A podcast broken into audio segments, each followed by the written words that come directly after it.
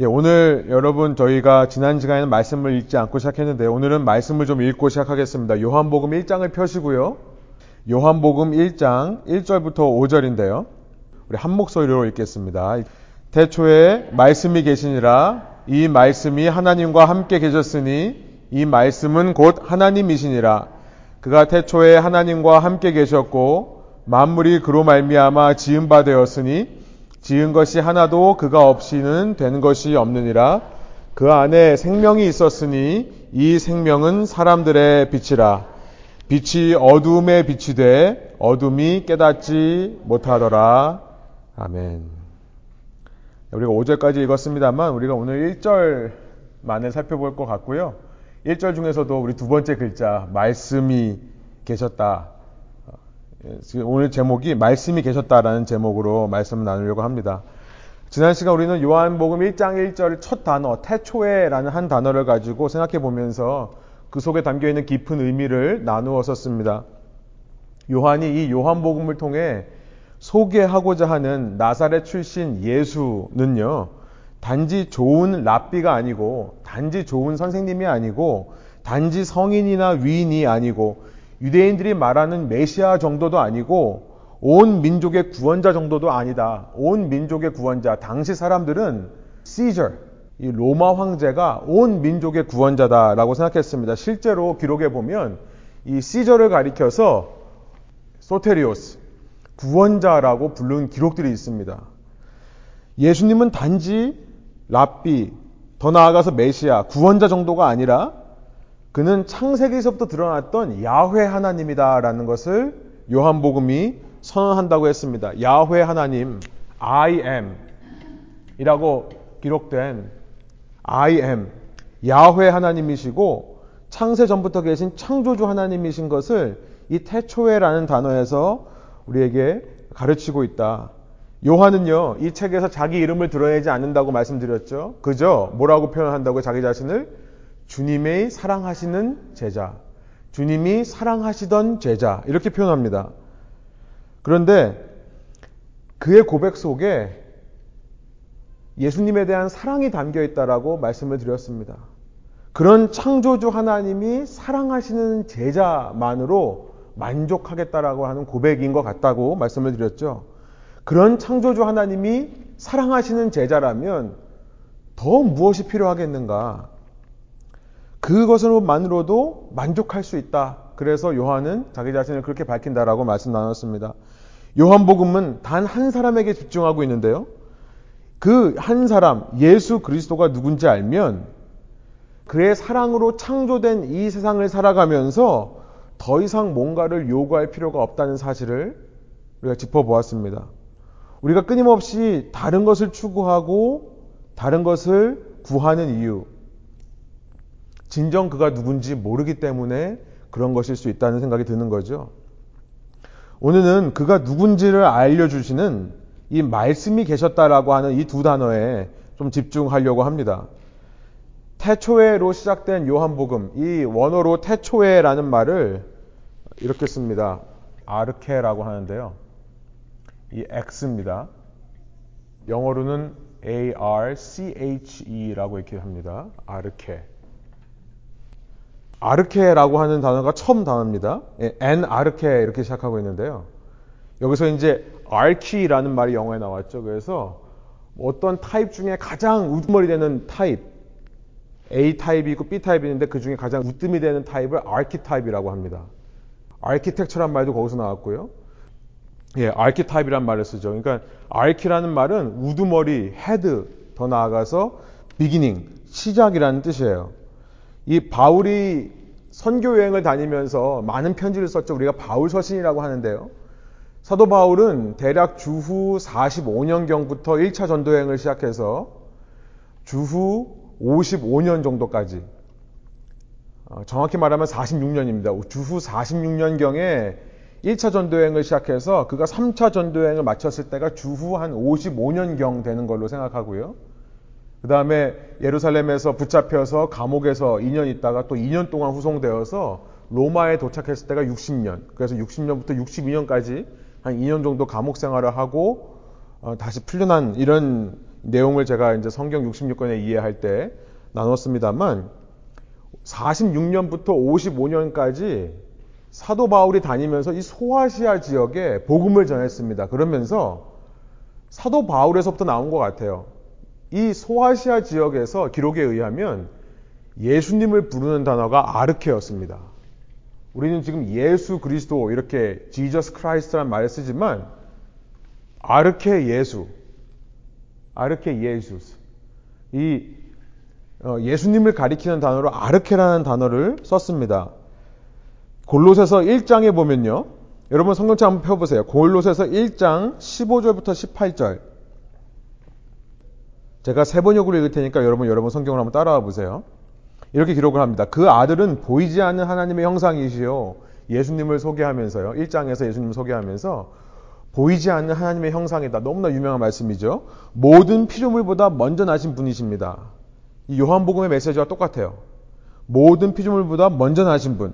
만물이 그분 안에서 창조되었습니다. 하늘에 있는 것들과 땅에 있는 것들, 보이는 것들과 보이지 않는 것들, 왕권이나 주권이나 권력이나 권세나 할거 없이 모든 것이 그분으로 말미암아 창조되었고 그분을 위하여 창조되었습니다. 유명한 말씀이죠. All things were created through him and for him. 앞에서는 이제 in him. 그래서 모든 것이 그 안에 있고 그를 거쳐서 있고 그를 위해서 있다. 17절. 그분은 만물보다 먼저 계시고 만물은 그분 안에서 존속합니다. 그리고 나서 18절에 이렇게 말씀하세요. 그분은 교회라는 몸의 머리십니다. 그리고 나서 그는 근원이시며 우리 개혁 개정은 어떻게 얘기하죠? 그는 근본이시며 이렇게 말씀하시죠. 근원. 이게 He is the beginning. He is 아르케라고 말하는 거예요. 예수님을 가리키는 단어입니다. 죽은 사람들 가운데서 가장 제일 먼저 살아나신 분이십니다. 이는 그분이 만물 가운데서 으뜸이 되시기 위함입니다. 후에 이제 이 요한복음을 기록한 사도 요한이요. 이 소아시아에 있는 교회들을 향해 편지를 씁니다. 뭐죠?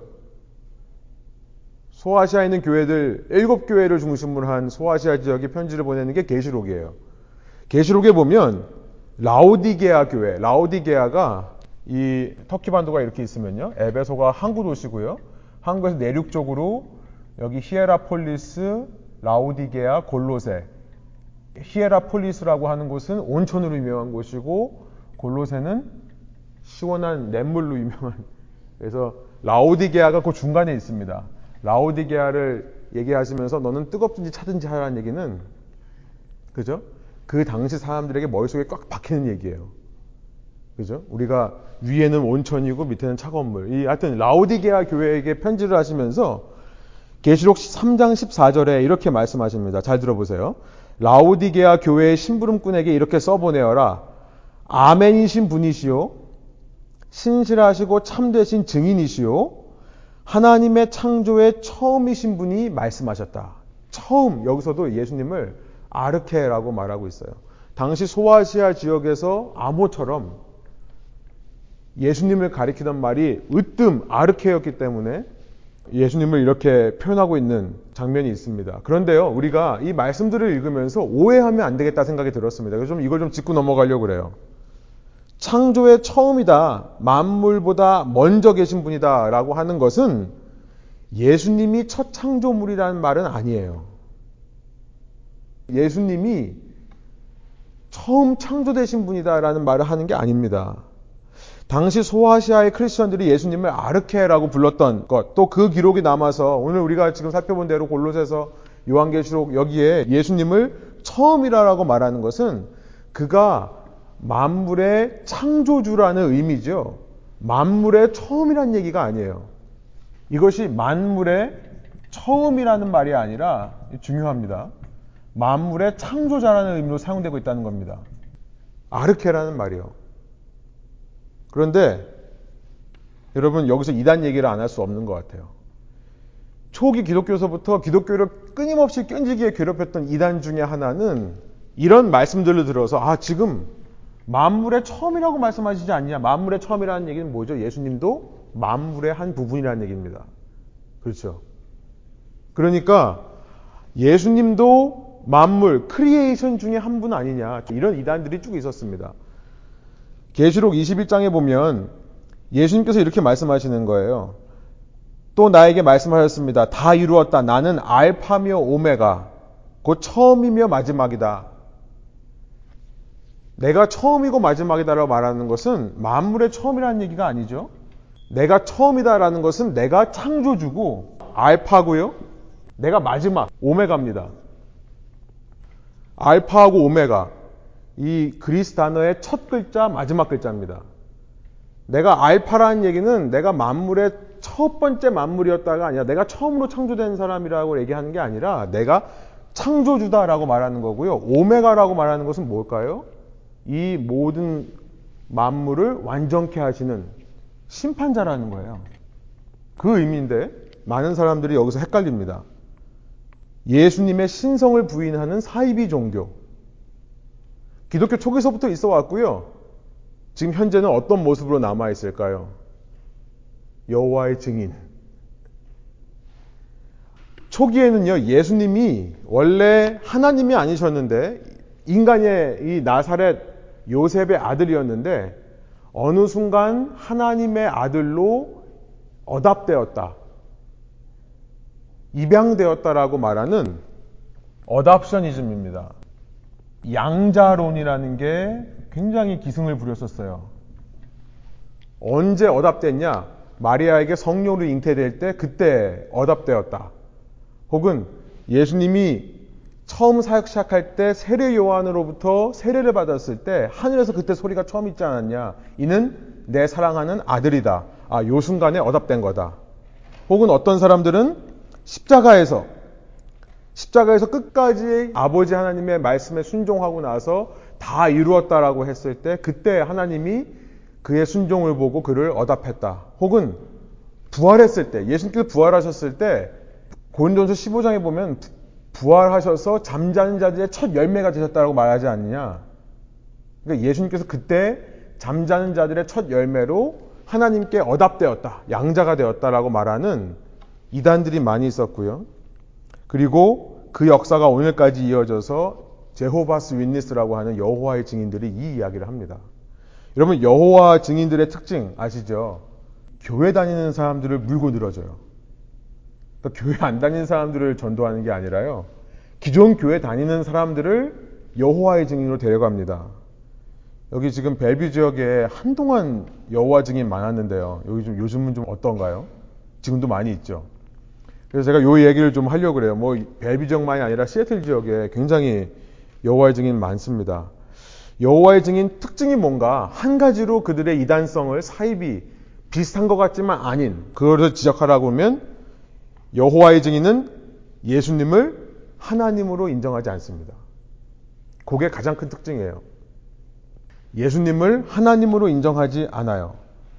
예수는 야훼의 아들이기는 한데 야훼는 아니다. 사실 여호와라는 말을 더 이상 쓰지 않습니다. 신학적으로 야훼가 맞는데 큰일 났죠. 여호와의 증인 법인으로 다 등록했는데 제호바스 윈니스라고 했는데 야훼스 윈니스로 바꿀 수도 없고요. 그런데 어떻게 그렇게 그런 증거를 찾을 수 있냐? 그들이 여호와의 증인하고 이야기해 보신 분 있으세요? 여호와의 증인이 가장 많이 인용하는 게 요한복음 1장입니다.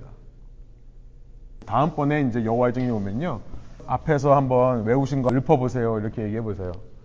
그러면 이제 공식처럼 이들이 늘 얘기하는 거가 제일 먼저 나오는 게 요한복음 1장이에요. 요한복음 1장에 보면 예수를 빛이라고 합니다. 요한복음 1장 9절을 한번 가보시면 그 안에 어, 생명이 있었으니 이 생명은 사람들의 빛이라. 그런데 창세기 1장 3절에 보면 하나님이 첫째 날 빛을 창조하시지 않았냐.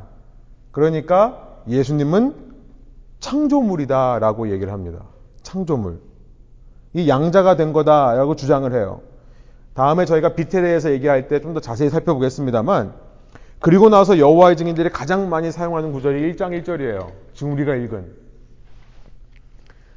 태초에 말씀이 계셨다. 그리고 그 말씀이 하나님과 함께 있었는데 그 말씀은 하나님이었다라고 하는 이 1장 1절에서 하나님이라는 단어가 몇 번 나오죠?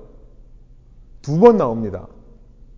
그러니까 크게 세 부분으로 나눠보면 앞부분이 태초에 말씀이 계셨다. 그리고 두 번째가 그그 말씀이 하나님과 함께 있었다. 그리고 마지막 세 번째 부분을 그 말씀은 하나님이었다라고 말할 수 있는데요. 두 번째와 세 번째 부분에 하나님이라는 단어가 나오죠. 그런데 두 번째 나오는 하나님이라는 단어는 영어로 말하면 더 가십니다. 그리스 말에는 하나님을 얘기할 때 유일한 하나님이기 때문에 항상 성경에서 정관사를 붙여요. 정관사라는 것을 아시죠? definite article이라는 것은 하나밖에 없는 걸 할 때 얘기하는 겁니다. 그 한국말로 하면 그 하나님 이렇게 표현을 해요. 그러니까 두 번째 부분 그 말씀이라는 존재가 하나님과 함께 있었다 할 때 하나님은 유대인들이 말하는 하나님, 기독교인들이 말하는 하나님 그 하나님을 얘기하는 겁니다. 크리스천들이 말하는 하나님.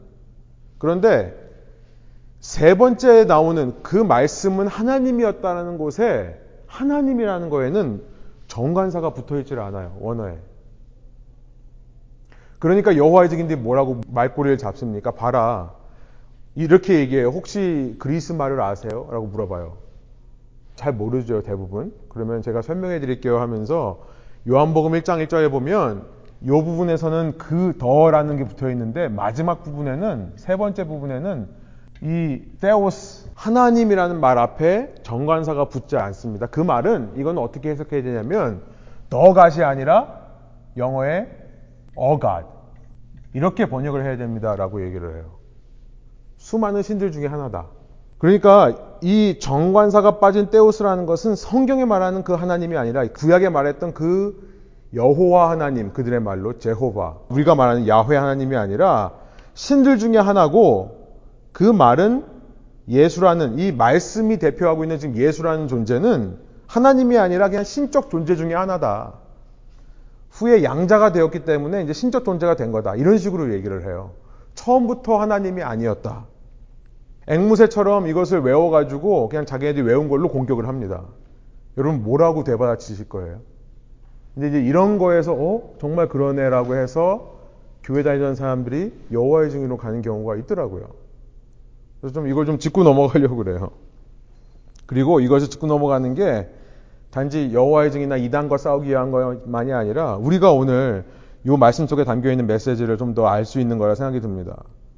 제가 이런 얘기를 할 때마다 정말 원어를 알고 얘기하는 건가 생각이 드는 게요. 여러분 참고하시라고 제가 싸우는 방법을 아, 싸우실 필요는 없고요. 그냥 그들의 논리에 휘말리지 않을 수 있는 그런 말씀을 드릴게요. 1장 18절에 가보면 거꾸로 물어보세요. 만약에 정말 이거 가지고 약 올리면요. 그럼 1장 18절은 원어로 어떻게 되어 있습니까? 한번 물어보세요. 1장 18절 개혁 개정이 세번역보다 더 정확해서 제가 개혁 개정을 읽습니다. 세번역은 정확한 번역 조금 의역을 했어요. 근데 개혁 개정이 정확합니다. 본래 하나님을 본 사람이 없으되 아버지 품 속에 있는 독생하신 하나님이 나타내셨느니라. 여기도 하나님이라는 단어가 두 번 나오죠. 원어에도 두 번 나옵니다. 그런데 두 번 다 정관사가 들어있지 않습니다. 두 번 다. 그리고 이 18절의 내용을 읽어보면, 문법이 아니라 내용을 읽어보면, 분명히 말하고 있어요. 아버지 품 속에 있는 독생하신 하나님이 예수님이라고 지금 얘기하고 있어요. 그 예수님이 유일한 아들 하나님, 독생자 하나님이라는 것은 유일한 아들이신 하나님이라는 뜻이고요. 그 유일한 아들이신 하나님이 아버지 하나님, 야훼를 드러냈다라고 지금 얘기하고 있습니다. 왜 이런 내용들은 빼먹고 공식처럼 이렇게만 얘기하는지 모르겠어요. 그런데 왜 정관사를 뺐을까요, 여기서도? 이 헬라어 문법에서 정관사를 빼는 경우가 어떤 경우냐면 바로 앞에서 그것에 대해서 이미 충분히 설명했을 때는 빼는 경우가 있습니다. 그러니까 꼭 덜을 안 붙여도 그냥 가시라고 해도 무슨 말인지 알아들으니까 그렇게 하는 거예요. 이미 그 의미 속에 제한이 되어 있을 때. 그런데 두 번째가 중요합니다. 1절에서 정관사가 빠진 것은 저는 이런 의미라고 생각해 들어요. 지금 말씀이 더 로고스라고 되어 있어요. was God이라고 되어 있습니다. 맨 마지막 세 번째 부분이요. 더 로고스. 로고스에는 더가 붙어 있어요. 그런데 가제는 빠져 있다는 거죠. 더 중요한 건 뭐냐면 제가 생각해 두 번째 의미가 중요한 것 같은데 이런 뜻이에요. 말씀이 하나님이셨다. 그런데 하나님은 말씀이 아니다라는 것을 얘기하는 겁니다. 만일 더 로고스 was 더 갓이라고 했으면 말씀이 하나님이고 하나님이 말씀이다는 얘기가 돼요. 그런데 여기서는 지금 무슨 말씀을 하는 거냐면 말씀이 하나님인 것은 맞는데 하나님은 말씀이 아닌 거라는 얘기를 하기 위해서 이렇게 쓴다는 겁니다. 좀 어려운데요. 제가 예를 한번 찾아봤어요. 요한일서에 보면 1장 5절에 어떤 말씀이 있는 건지 한번 보세요. 가서 한번 찾아보세요. 요한일서 1장 5절입니다. 외우시는 분들도 있을 거예요. 너무나 유명한 말씀이죠. 요한일서 1장 5절에 가보면 제가 세 번역으로 읽을게요. 우리가 그리스도에게서 들어서 여러분에게 전하는 소식은 이것이니 곧 하나님은 빛이시요 하나님 안에는 어둠이 전혀 없다는 것입니다. 하나님은 빛이시다라고 했을 때 똑같이 씁니다. The God is light. 앞에만 정관사가 붙어 있어요. 무슨 말이냐면 하나님은 빛이세요. 근데 빛은 하나님이 아니라는 거예요. 무슨 의미인지 아시겠어요? 모든 빛이 다 하나님은 아니죠. 요한일서 4장 8절에 가면 유명한 말씀이 있죠. 요한일서 4장 8절에 똑같습니다. 사랑하지 않는 사람은 하나님을 알지 못한다라고 말하면서 호테오스 아가페이 에스틴 The God is love 여기도 마찬가지로 정관사가 빠져 있어요. 아무것도 안 나요. 왜냐하면 하나님은 사랑이에요. 근데 사랑이 하나님은 아니에요. 그러니까 이런 문법으로 더 로고스 워스 가시하고 얘기하는 거는 말씀은 하나님이 맞는데 하나님은 말씀이 아니라는 것을 그 속에 이야기를 하고 있다는 겁니다. 무슨 말이죠? 예수님은 하나님이시다. 그런데 하나님은 예수님이 아니다. 이게 무슨 얘기를 하는 걸까요? 우리가 너무나 잘 알고 있는 삼일체 얘기를 하는 겁니다. 이 성경에서 말하는 하나님이라는 것은 아버지와 아들 하나님 두 분을 얘기를 하는데 이제 후에 가면 그 아들 하나님께서 이제 요한복음 14장부터 17장에 보면 제자들에게 가르쳐 주실 때 한 분 하나님을 더 얘기하죠. 그리고 사실 그 하나님은 이미 요한복음 8장이라든지 7장이라든지 이런 데서 이미 소개가 되어 있었습니다. 성령이라고 하는 하나님. 후반부에 소개가 되는데요. 앞부분에서 요한이 이 이야기를 하고 시작하는 거예요. 아버지 하나님, 전통적으로 유대인이 믿던 그 구약의 창조주 하나님입니다. 여기서 말하는 지금 하나님이라는 단어, 이 테오스라는 단어가 가르치는 것은 사실 아버지 하나님이에요. 이제 요한복음 18절에 가보면 아버지 하나님이 있고 독생한 아들 하나님이 있다라고 아까 말씀한다고 제가 말씀드렸죠. 여기서 말하는 하나님은 아버지 하나님을 얘기하는 거고 여기서 말하는 말씀이라는 것은 아들 하나님을 얘기를 하는 겁니다. 그런데 이 아버지와 아들이 아들 하나님은 하나님이 맞는데 그렇다고 해서 하나님이 아들인 것은 아니다. 그 얘기를 한다는 겁니다. 예수님은 하나님이 맞는데 하나님은 예수님이 아니에요. 삼일체 얘기를 하는 거예요. 어려운 얘기입니다. 여기서부터 삼일체 교리가 시작되는 겁니다. 아직 삼일체라고 하는 교리가 확정된 것은 이후로부터 수백 년, 이게 지금 주후 90년대 쓰였다 그러면 거의 300년, 200년, 250년 가까운 시간이 지나야 교리로 확정이 되는 거예요. 그러나 이미 요한복음에서부터 이 삼일체 개념이 나타나기를 시작하는 거예요. 이단들은요, 이 삼일체 개념을 이해를 못하는 겁니다. 어떻게 한 하나님인데 한 하나님 안에 두 하나님이 있느냐? 아니 세 하나님이 있을 수 있느냐? 그러니까 유일신을 믿는 사람들은 삼일체를 이해하지 못하고 양자론을 택하는 겁니다. 양태론. 신은 하나인데 어느 순간 어답되었다. 그래서 유일신 얘기를 하는 거예요. 양태론. 한 신이 얼굴을 바꿔서 나타나는 거다. 신은 하나인데 때는 아버지로, 때는 아들로, 때는 영으로 나타나는 거다. 하나의 하나님만을 믿던 사람들이 가장 먼저 빠졌던 이단이 양자론, 양태론이었던 겁니다. 그런데 성경은 이 이야기를 하는 게 아니에요. 동시에 반대 극단에는요, 다신을 믿었던 사람들은 삼신론을 믿죠. 아, 그러니까 신이 셋이다. 아버지, 신, 아들, 신, 영. 그러니까 신이 아예 세 개가 기독교 아닌 세 신을 믿는 거다라고 얘기를 했던 겁니다. 이 둘 다 아닌 거예요. 말씀이 하나님인데 하나님은 말씀이 아닌 거예요. 어렵죠. 삼위일체 대해서는 저희가 양육자반에서 좀 더 저하고 이제 공부할 때 제가 좀 더 상세히 설명하기 때문에 제가 그냥 스킵하겠습니다. 하신 분들은 기억해 보시 바랍니다. 아직 안 하신 분들은 조만간 저하고 꼭 하시기 바랍니다. 그런데 한 가지 중요한 것은 뭐냐면 저는 삼위일체 하나님을 생각할 때마다 정말 중요한 우리에게 있어 적용할 수 있는 중요한 것은 fellowship이라는 단어예요. fellowship. 제가 이거 삼위일체 할 때 항상 말씀드립니다. fellowship. 교제의 의미. 무슨 말이냐면 우리가 믿는 성경의 하나님은 홀로 계시지만 그 한 하나님 안에 세 분의 인격이 있는, 세 명의 위격이 있는, 그래서 그 아버지와 아들과 영, 이 세 분이 완벽한 연합의 교제를 이루고 있는 그런 하나님이세요.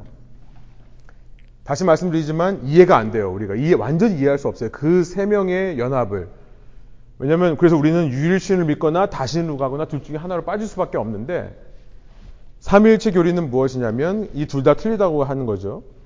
그 세 분이 한 하나님이라는 본질 속에서 완전한 연합을 이루고 있고 완전한 교제를 하고 있는데 두 이 셋은 연합하지도 않고 섞이지도 않고 분리되지도 않는다. 뭐 이런 이게 이제 삼일체 교리예요. 그런데 제일 중요한 것은 교제의 의미입니다. 우리가 믿는 하나님은 공동체의 하나님이라는 거예요. 한 분이지만 공동체의 하나님. 그리고 하나님은 완전한 연합의 교제를 하고 있으셔서 하나님이 아쉬울 게 없습니다. 제가 늘 말씀드리지만 사랑이라고 하는 개념. 아까 하나님은 사랑이다. 요한일서 4장 8절. 유명한 너무나 유명한 말씀이죠. 사랑을 얘기했는데요. 사랑이란 사랑을 하는 사람과 사랑을 받는 사람이 있어야 이루어지는 것이 사랑입니다. 그렇죠? 그래서 세상 모든 신들은 기독교에서 말씀, 성경에서 말씀하시는 하나님, 유일하신 하나님 외에 다른 모든 신들은요, 사랑이라는 얘기를 할 때 신과 사람 사이를 얘기를 해요. 그런데 기독교는 사랑이라고 얘기할 때 가장 먼저 뭘 얘기하냐면 하나님 안에서의 사랑을 얘기합니다. 삼위일체 하나님 안에서의 교제를 얘기를 하는 거예요. 만일 사랑을 신과 사람의 관계로 얘기를 한다면 신이 세상을 왜 창조했습니까? 결국은 외로워서 창조를 한 거가 돼요. 그렇죠? 신이 사람을 만들어서 사랑을 베푸는 신과 사랑을 받는 인간이 있어야 사랑이 이루어지기 때문에 사람이 없으면 사랑이란 개념이 이루어지지가 않고요. 사랑할 대상이 없기 때문에 신은 외롭습니다. 그래서 창조했다라고 얘기를 해요. 기독교에서 이렇게 가르치는 게 참 많은 것 같아요. 하나님이 우리를 사랑하셔서 이 세상을 창조하셨다. 아니요. 정확한 것은 뭐냐면 하나님은 우리가 없이도 이 세 분 하나님 사이에서 완벽한 사랑을 이루고 계십니다. 그래서 기독교는 하나님이 사랑이 많은 분이라고 얘기하지 않습니다. 하나님은 우리를 너무나 사랑하신다라고 말하지 않아요, 사실은. 하나님이 사랑이라고 얘기를 해요. 하나님이 사랑이라고 이게 뭐가 다른지 아시겠어요? 행위가 들어가면 행위를 받는 사람이 필요합니다. 나는 사랑을 해야 돼. 그러면 사랑할 대상이 필요한 거예요. 그런데 하나님은 그 자체 안으로 완벽한 연합의 교제를 하고 있기 때문에 사랑이라는 게 행위가 아니에요. 이즈입니다. 그 존재의 본질이에요. 그러니까 어떤 신이 정말 사랑을 할 수 있는 신이겠습니까?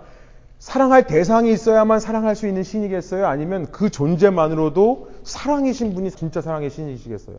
기독교에서 말하는 삼위일체 하나님이 중요한 이유가 삼위일체 하나님만이 사랑의 하나님이 되시는 거예요. 근데 우리는 자꾸 세속적인 사랑은 뭐냐면 사랑을 하는 거라고 배워요. 사랑을 하는 거라고 가르쳐요. 그러니까 하나님을 생각할 때도 자꾸 그렇게 오해를 하기가 쉬워요. 그럼 하나님이 왜 이 땅을 우리를 만드셨을까요? 우리가 없이도 하나님은 사랑이신데 사랑할 대상이 왜 필요했을까요? 삼위일체를 생각하다 보면 아 우리가 필요해서가 아니라 하나님의 사랑을 이루기 위해 우리가 필요해서가 아니라 하나님은 자기의 사랑을 나누어 주기를 원해서 우리를 만드셨다는 것을 알게 돼요. 이게 정말 다릅니다. 내가 어떤 정말 좋은 걸 찾았어요. 정말 좋은 걸 나 혼자 누려도 괜찮은데 이것을 다른 사람이 알았으면 하는 마음이 있는 거예요.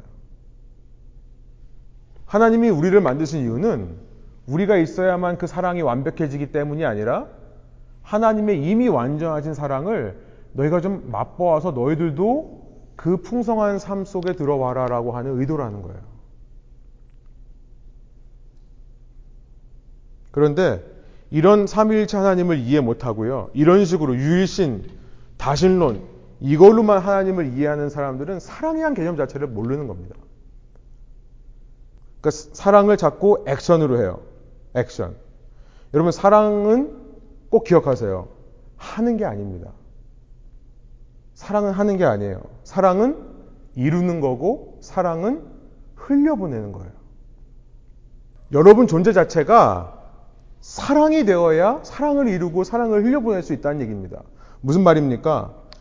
여러분이 하나님과의 관계 속에서 그 사랑의 원천이신, 사랑 그 자체이신 하나님의 사랑이 여러분 속에 충만할 때 그것이 넘쳐 흘러서 내 주위 사람들로 넘어가야 진짜 사랑을 체험하게 되는 것이고 정말 사랑을 흘려보내는 일이 되는 것이고 정말 하나님의 사랑을 이루는 것이 된다는 말씀이에요. 근데 세상에서 말하는 사랑은 자꾸 말씀드린 하라는 것에 대해 있기 때문에 너가 사랑하면 이렇게 해라. 너가 엄마 아빠를 사랑하면 이렇게 해줘. 당신이 나를 사랑하면 이렇게 해줘. 행동으로 가르치고 행동으로 알기 때문에 이 기독교에서 말하는 사랑의 깊이를 알지 못하는 겁니다. 세상은 인본주의예요. 사람 중심입니다.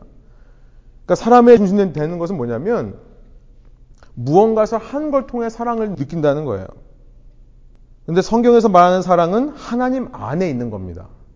하나님이 사랑이시기에 그래서 그 사랑을 이루고 싶다면 그 사랑을 흘려보내고 싶다면 부부 관계에서요. 우리 이성 관계에서요. 그 사랑을 이루고 싶다면 제일 먼저 뭘 해야 될까요? 하나님 안에 있는 것이기 때문에 하나님께 구해야겠죠. 많은 사람들이 착각합니다. 내가 사랑을 할 수가 없는 사람들을 바라보면서 어느 순간 뭐 기적적으로 저 사람이 예뻐 보이기를 바라는 것 같아요. 그건 세상의 방식이죠. 아니면 그 사람이 정말 달라졌을 때, 내 말을 듣고 내가 원하는 대로 바, 바뀌었을 때, 그때 나오는 감정이 사랑이라고 착각을 합니다. 다 행동 중심의 사랑인 거예요. 세상에서 말하는 사랑. 기독교에서 말하는 사랑은 뭡니까? 그 사람이 그 모습 그대로 있을 때라 하더라도 사랑이란 행위를 통해 나오는 것이 아니라 사랑은 사랑이신 하나님으로부터 온다는 것을 얘기하는 것이 기독교라는 거예요. 이 예수님께서요, 우리가 이제 나중에 살펴보겠습니다만, 제가 계속 반복하겠습니다. 요한복음 13장 34절, 35절에 뭐라고 말씀하십니까? 요한복음 13장 34절, 35절. 새 계명을 너에게 주노니 너희가 서로 사랑하라. 내가 너희를 사랑한 것 같이 너희도 서로 사랑하라. 너희가 서로 사랑하면 이로써 모든 사람이 너희가 내 제자인 줄 알리라. 예수님이 남기신 사랑이라고 하는 것은 그 사랑하라라고 말씀하시는 명령은 우리가 인간적으로 행위를 통해 사랑을 이루라는 것이 아닙니다. 예수님의 사랑을 구하라는 거예요. 예수님의 사랑을 구해요. 요즘요, 이성 관계에 여러 팁들이 많이 나옵니다. 이렇게 해야 된다, 저렇게 해야 된다. 교회 안에도 이런 것들이 참 많은 것 같아요. 그런데 이런 행동 양식, 이런 어떻게 해야 된다, 어떻게 해야 된다라고 하는 것을 얘기하는 게 기독교가 아닙니다. 기독교는 사랑의 원천에 대해 얘기하는 거예요. 진정한 사랑에 대해 말하는 유일한 종교가 저는 기독교라고 믿습니다.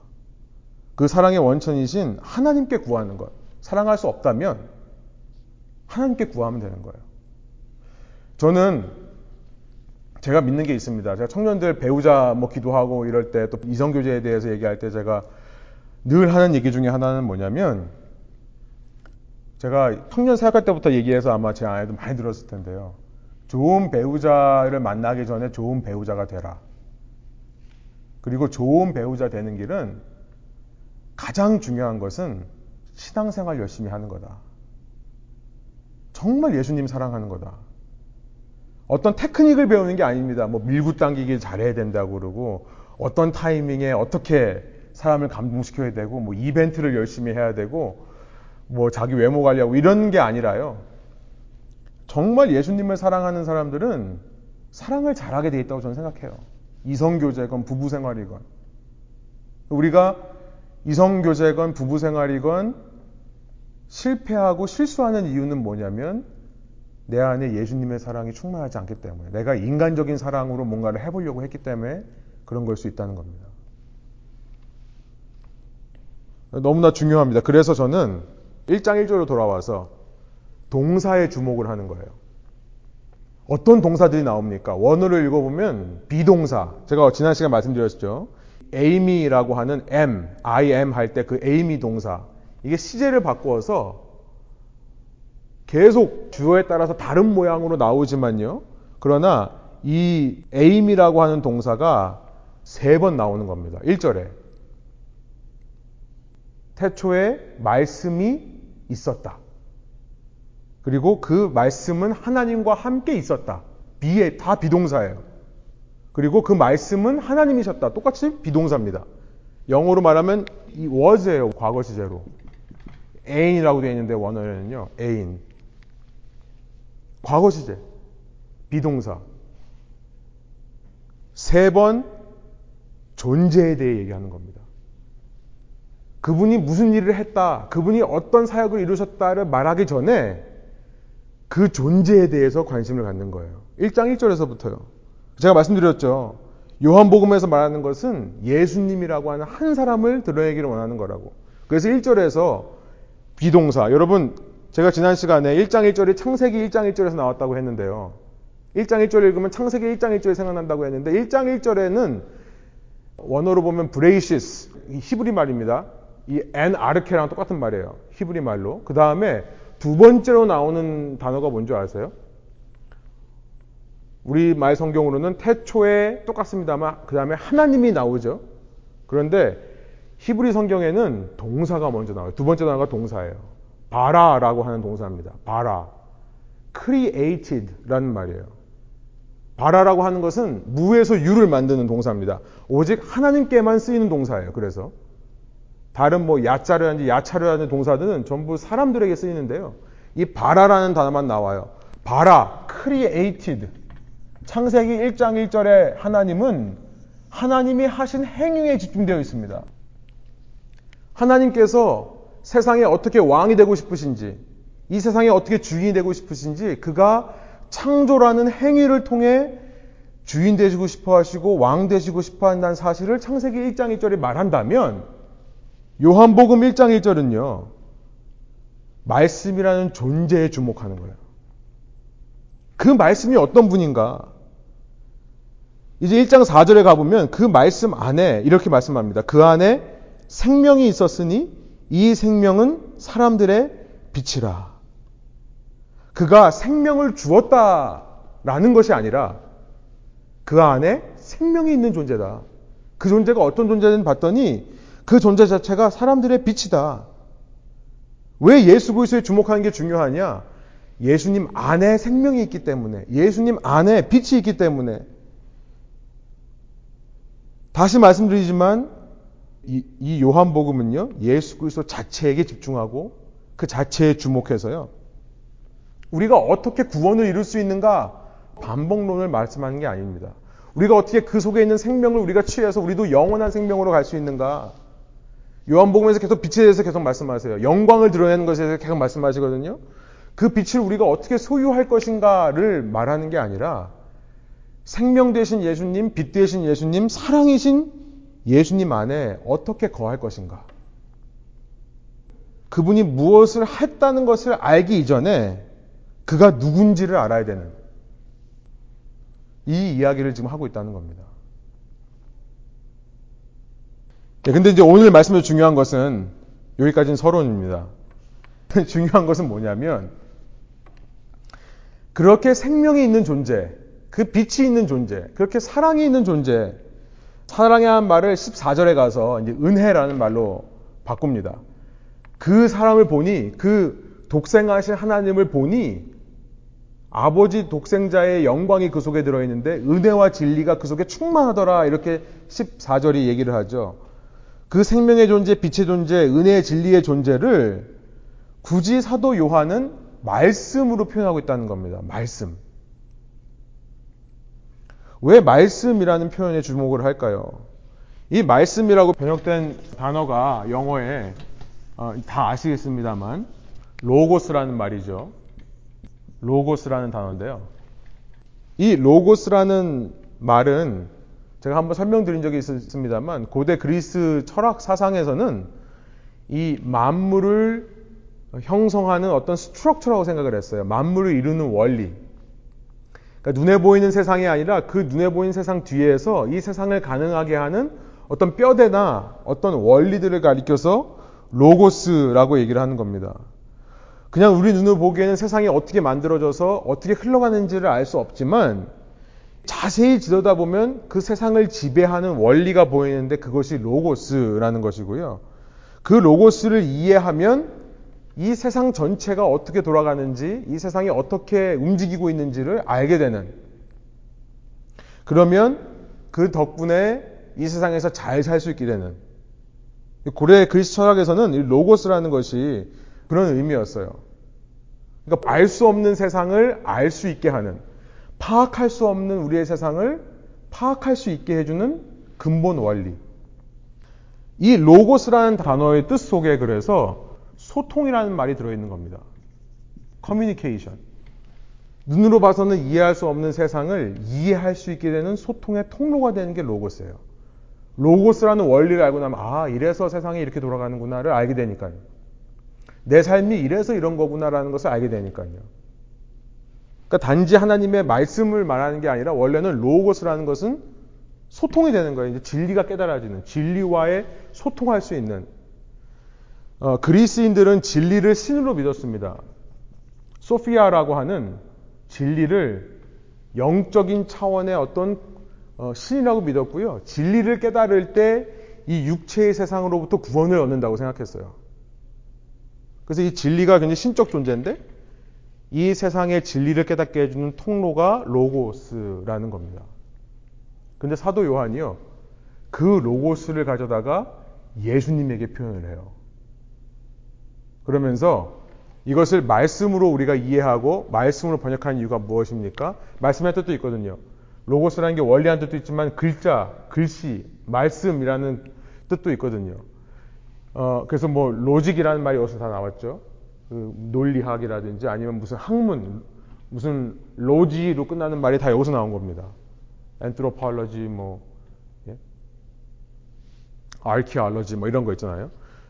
바이올러지. 예, 다 여기서 나온 건데요. 요한은 창세기 1장에서 태초에 하나님이 천지를 창조하실 때 하나님이 어떻게 말씀하셨는가? 어떻게 창조하셨는가? 말씀을 통해 창조했다는 사실을 주목하면서 그 하나님의 말씀이야말로 우리가 사는 세상을 이해할 수 있는 소통의 통로가 되는 말씀이다. 라는 것을 얘기하기 위해 예수님을 말씀이라고 표현하는 겁니다. 그러니까 그 생명 되신 예수님, 빛 되신 예수님, 은혜와 진리 되신 예수님을 우리가 만나고 그의 음성을 통해 그를 알게 되면 야훼 하나님께서 태초부터 이끌어 오시는 이 세상의 모든 역사, 이 땅의 삶의 흐름, 우리가 어디서부터 와서 어디로 가는지 이 모든 것을 이해할 수 있게 된다는 겁니다. 그런 의미에서 말씀이라고 표현을 하고 있다는 거예요. 여러분, 창세기 1장을 다시 생각해 보면 그래서 신비합니다. 제가 몇 번 말씀드렸지만, 창세기 1장 1절에서 하나님이 세상을 창조하실 때, 물론 들짐승들은 흙으로 이렇게 지어서 말씀하셨지만, 1장에서 하나님께서 창조하시는 메서드, 그러니까 창조하시는 그 통로는 뭐냐면 말씀이에요. 근데 그 생각 해보셨어요? 하나님이 말씀을 한다면 신의 언어로 해야죠. 왜 인간이 알아들을 수 있는 인간의 말로 창조를 하셨을까요? 상세기 1장 3절에 가면 빛이 있으라. Let there be light. 빛이 있으라라고 하니 빛이 있었다. 그렇게 나오잖아요. 그 빛이 있어라. 왜 유대인들의 말로 말씀을 하셨을까요? 그리고 그 사실을 어떻게 인간이 이해해서 인간의 말로 기록을 할 수 있었을까요? 하나님이 창조하셔도 그냥 신의 우리 뭐 외계어 같은 이상한 말로 말씀하시고 그냥 생겼다라고 얘기하면 되는데 하나님이 희한하게 당신이 어떻게 창조했는지 그리고 당신이 어떻게 이 땅을 이끌어가고 싶은지 사람에게 계속 말씀하시는 장면들이 나오는 거예요. 구약 성경 전체에. 말씀을 하신다는 겁니다. 그냥 하시면 되는데요. 그리고 요한은 그렇게 말씀하셨던 하나님을 예수님이라고 지금 말씀하셨던 야훼를 예수님이라고 표현하고 있다는 겁니다. 여러분 이게 놀랍지 않습니까? 볼 수 없는 하나님, 영이신 하나님께서 사람에게 인간의 레벨에서 이해할 수 있는 말로 말씀하셨다. 결국 더 나아가서 요한이 말하고 싶은 것은 그 볼 수 없는 하나님이 우리 눈에 보이는 하나님으로 이 땅에 오셨다. 여러분 예수 그리스도가 더 놀라운 것은 뭔 줄 아세요? 제가 옛날에 한번 크리스마스 때 대강절 때 한번 이런 메시지를 한 적이 있었는데요. 많은 분들이 그렇게 생각해 보지 않았다고 그러시더라고요. 예수님은 단지 이 땅에 사람의 모습으로 오신 것만이 아닙니다. 예수님은요, 영원토록 인간이 되시기로 작정을 하신 거예요. 그거 아세요? 예수님께서 이 땅에 오셔서 십자가에서 죽으신 다음에 그의 영이 하늘로 올라가신 게 아니죠. 예수님이 아까 말씀드린 고인도전서 15장의 말씀처럼 잠자는 자들의 첫 열매가 되어서 부활의 열매로 나타나셨습니다. 새 못을 입으셨어요. 새 몸을 입으셨어요. 여러분, 신이 이제부터 영원토록 내가 사람으로 살겠다라고 결단하신 겁니다. 그런 신이 어디 있을까요? 근데 왜 그러실까요?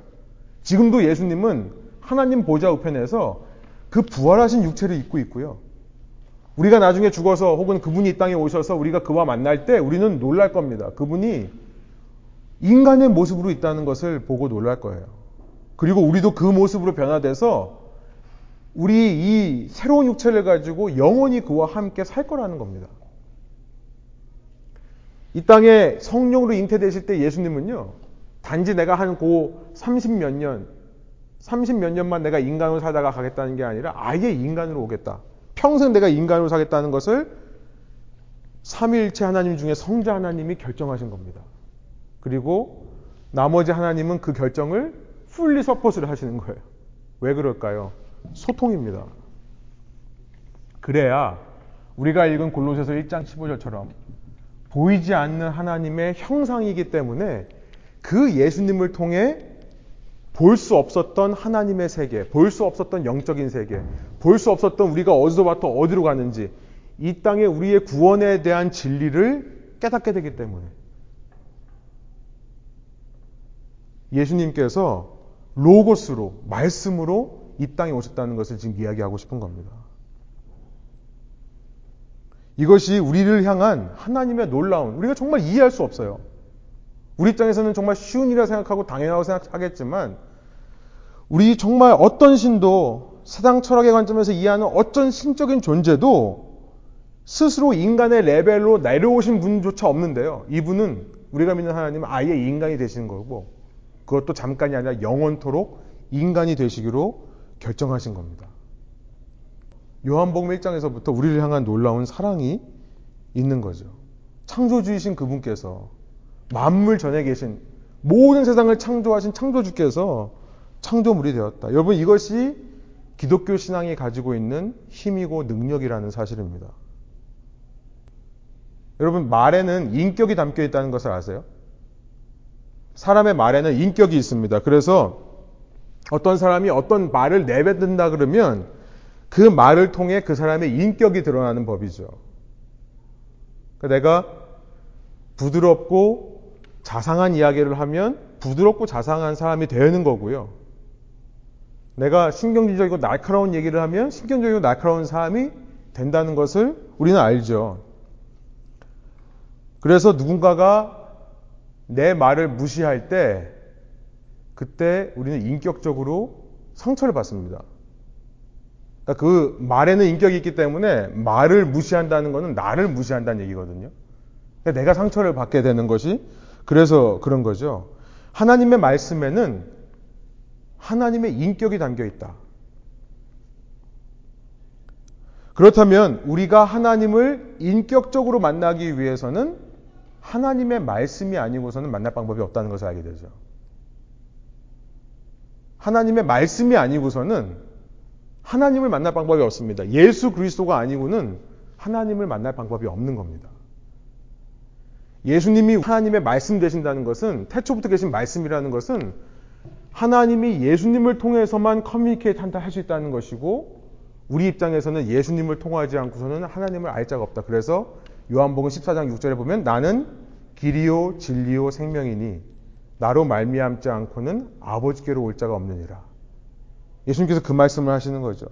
기독교가 편협하기 때문에 다른 종교를 싫어해서가 아니에요.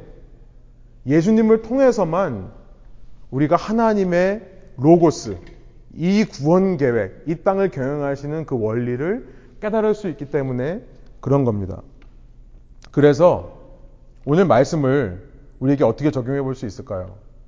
그것은 뭐냐면 그 말씀 대신 예수님을 믿는 사람들이라면 우리의 기본적인 신앙의 자세는 듣는 자세가 되어야 된다라는 거예요. 듣는 자세가 되어야 된다. 예수님 자체가 하나님의 인간을 향하신 말씀이시기 때문에 인간된 우리가 하나님 예수님을 인격적으로 만나는 유일한 길도 말씀이신 예수님을 통해서라기 때문에 듣는 것을 추구해야 된다. 근데 요즘은요, 기독교 신앙도 점점 보는 것으로 치우칩니다. 한동안은 체험, 느끼는 것, 우리 오감 중에요. 다섯 가지 감감 중에 이 터치, 터치란 말을 굉장히 많이 썼어요. 그죠? 뭐, 성령도 터치고요. 뭐, 모든 게 다 터치가 일어나야 된다. 느끼는 체험을 하다가 요즘은 그냥 보는 걸로 갑니다. 완전 퍼포먼스로 많이 변하는 것 같아요. 모든 게. 요즘 컨템포러리 월십, 최근에 예배 이런 걸 보면 특별히 이제 그런 미국적인, 굉장히 미국적인 컨템포러리 월십을 추구하는 교회들을 보면 진짜 그냥 보는 거예요. 앉아서 이렇게 보는 겁니다.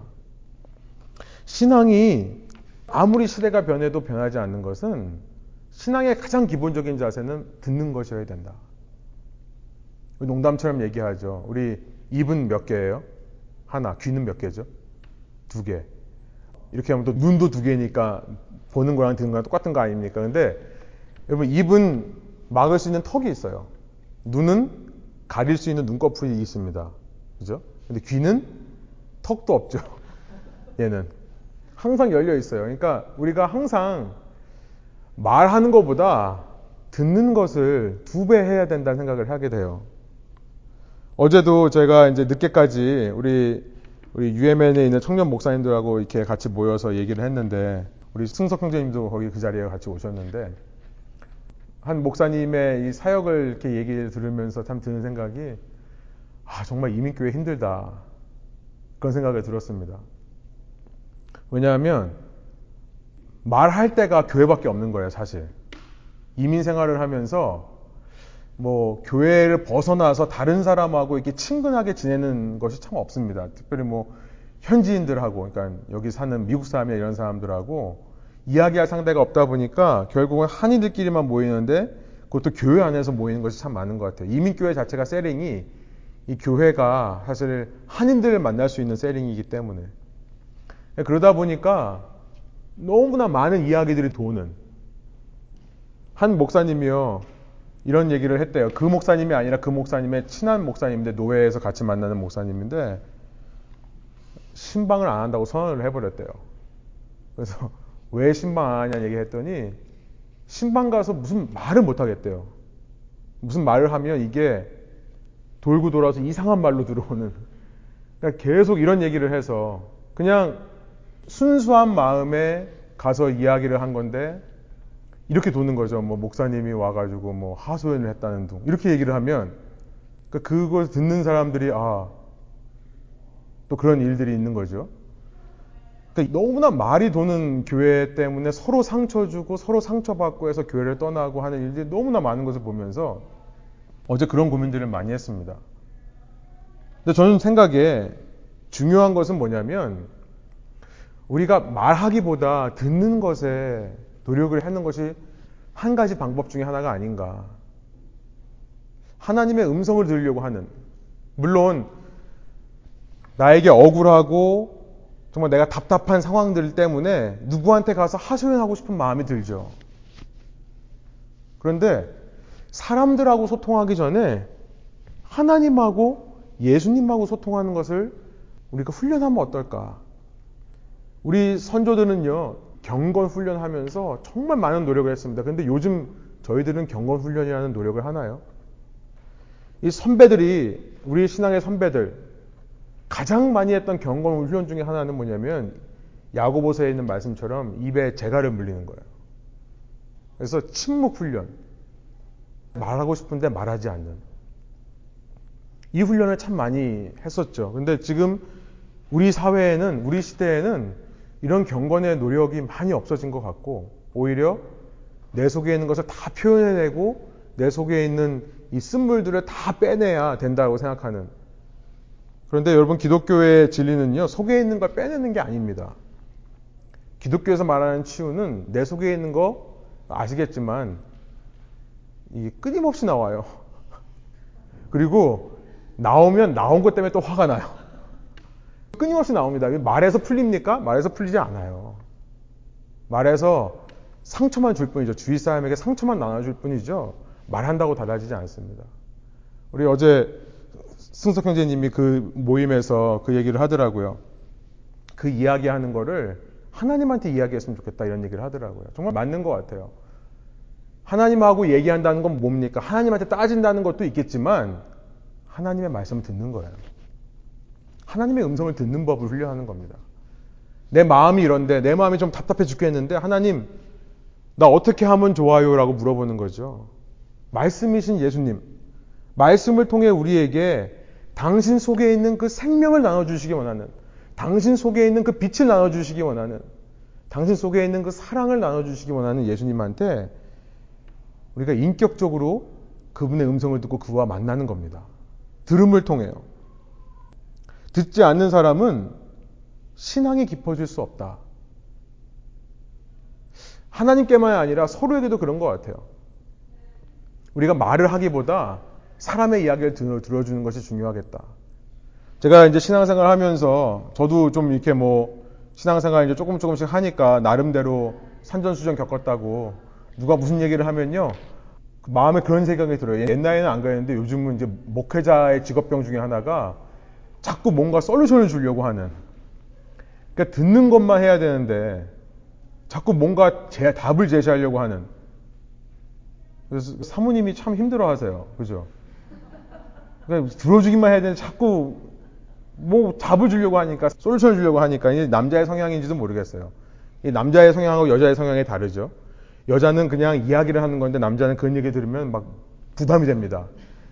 뭔가 이렇게 솔루션을 제공해야 되니까 서로 이해할 필요가 있어요. 남자만 이해할 게 아니라 자매님들도 형제님들한테 얘기할 때는 어느 정도 익스펙을 하고 이 사람이 얼마나 사실 그 솔루션을 얘기하는 게 마음이 조급해서 그런 거거든요. 그러니까 사랑하는 사람이 어려움을 겪고 아픈 것이 사실은 빨리 해결해 주고 싶은 그런 마음이 있기 때문에 그러는 거거든요. 근데 아무튼 남의 어떤 어려움 얘기를 들을 때 이런 생각이 자꾸만 들어요. 아, 나도 겪어봤어 그런 거. 자꾸 내 얘기를 하려고 그래요.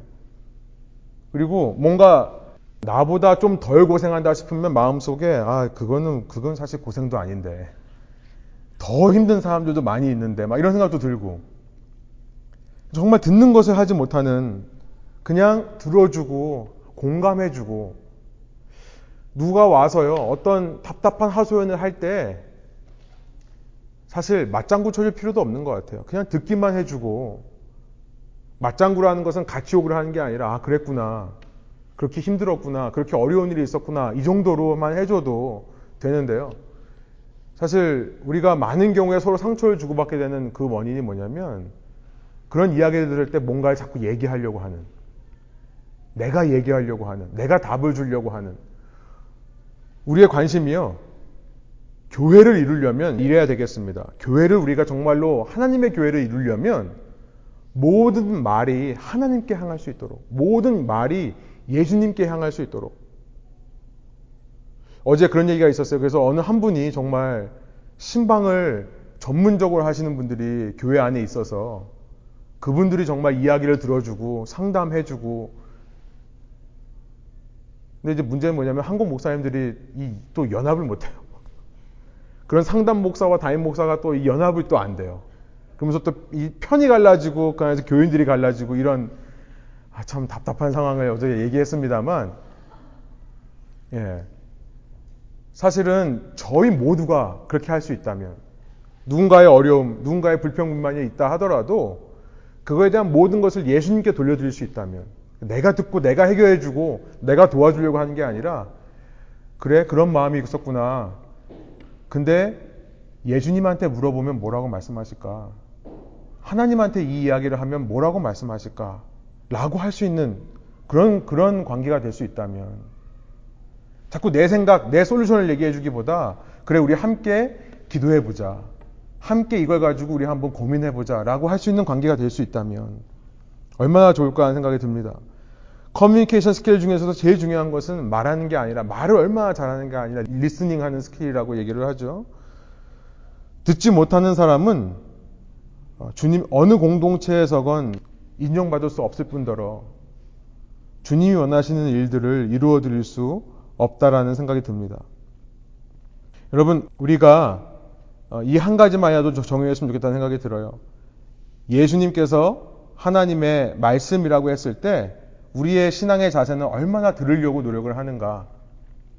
순간순간 예수님께서 나에게 뭐라고 말씀하시는가 들을 수 있는 훈련이 된다면 그것이 아까 말씀드린 대로 예수님 안에 있는 생명과 빛과 은혜와 진리 그리고 사랑을 소유하게 되는 비결이 아닌가 싶습니다. 우리 함께 어, 기도하고요. 우리 오늘 모임 마치기를 원하는데요.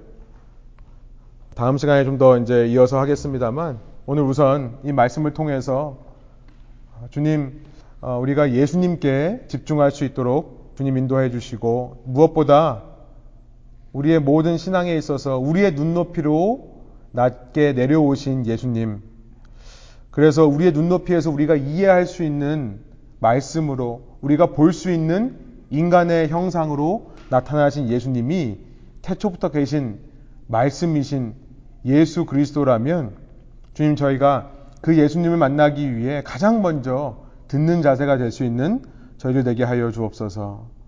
주님 우리가 자꾸만 입을 통해 한 입으로 하나님을 찬양하며 한 입으로는 저주하는 말을 내뱉는 것이 아니라 정말 이 입에서 쓴물만이 나오는 것이 아니라 사람을 살리고 공동체를 살리고 우리의 영을 살릴 수 있는 단물이 쏟아져 나올 수 있도록 주님 우리가 예수님께 더욱더 집중하게 하여 주시고 예수님께 어, 정말 다가가게 하여 주시고 예수님께 우리의 마음을 열고 주님의 음성을 듣는 훈련을 하게 하여 주옵소서. 우리 함께 우리의 신앙 고백 결단을 위해 함께 기도하시겠습니다. 기도하시겠습니다.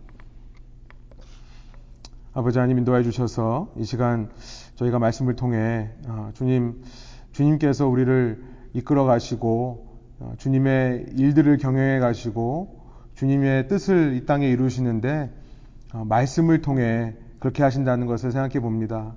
아버지 하나님 우리가 듣는 자세가 되기를 소원합니다. 보는 것, 또 느끼는 것, 또 말하는 것 이것에 집중하기보다 주님 앞에 들을 수 있는 마음이 되게 하여 주시고 들을 수 있는 귀가 되게 하여 주옵소서. 모든 상황 가운데 모든 일 가운데 주님께서 말씀하고 계시는데 듣지 못하는 귀가 아니라 주님의 음성을 듣고 주님의 음성을 따라갈 수 있는 저들 될 수 있도록 주님 함께 하여 주시고 아버지 사람의 소리에 일희일비하는 또 사람의 소리에 흔들리는 저의 모습이 아니라 주님의 음성을 듣고 따라갈 수 있는 저의 신앙 될 때에 주님을 닮은 아버지 하나님 여유와 주님을 닮은 마음이 있을 수 있도록 주님 함께 하여 주옵소서. 제가 기도하겠습니다. 하나님, 이 시간 어, 말씀이신 주님의 음성을 어, 듣기로 결단하는 저희 가운데 주님께서 어, 친히 음성을 들려주시고 우리의 가야 할 길을 알려주시며 우리가 순간순간 우리의 자아가 살아서 나의 말, 나의 생각들이 튀어나오려고 할 때 주님의 음성을 들을 수 있는 훈련을 할 수 있는 저희가 되게 하여 주옵소서. 정말 이것이 아무것도 아닌 것 같지만 이것이 태초부터 주님께서 우리 이 땅에 생명을 주시는 방법이고 빛을 나누어 주시는 방법이고 무엇보다 당신 속에 있는 사랑을 부어 주시는 방법이라 믿사오니 주님 그렇게 주님의 음성에 말씀 되신 주님께 집중할 때에 주님이 가지고 있는 생명 그 충만한 능력이 저의 삶 가운데 임하게 하여 주시고 주님의 그 빛이 나에게 임하여 나를 통해 어둠에 있는 사람들이 그 빛을 알아볼 수 있도록 도와주시며 주님 나에게 그 사랑이 임하여서 나도 주님처럼 사랑으로 대할 수 있도록 인도하여 주시고 나도 주님처럼 사랑의 모습으로 한 영혼을 살리고 회복하는 도구 될 수 있도록 인도하여 주옵소서. 그렇게 하실 주님을 기대하며 예수 그리스도의 이름으로 기도합니다.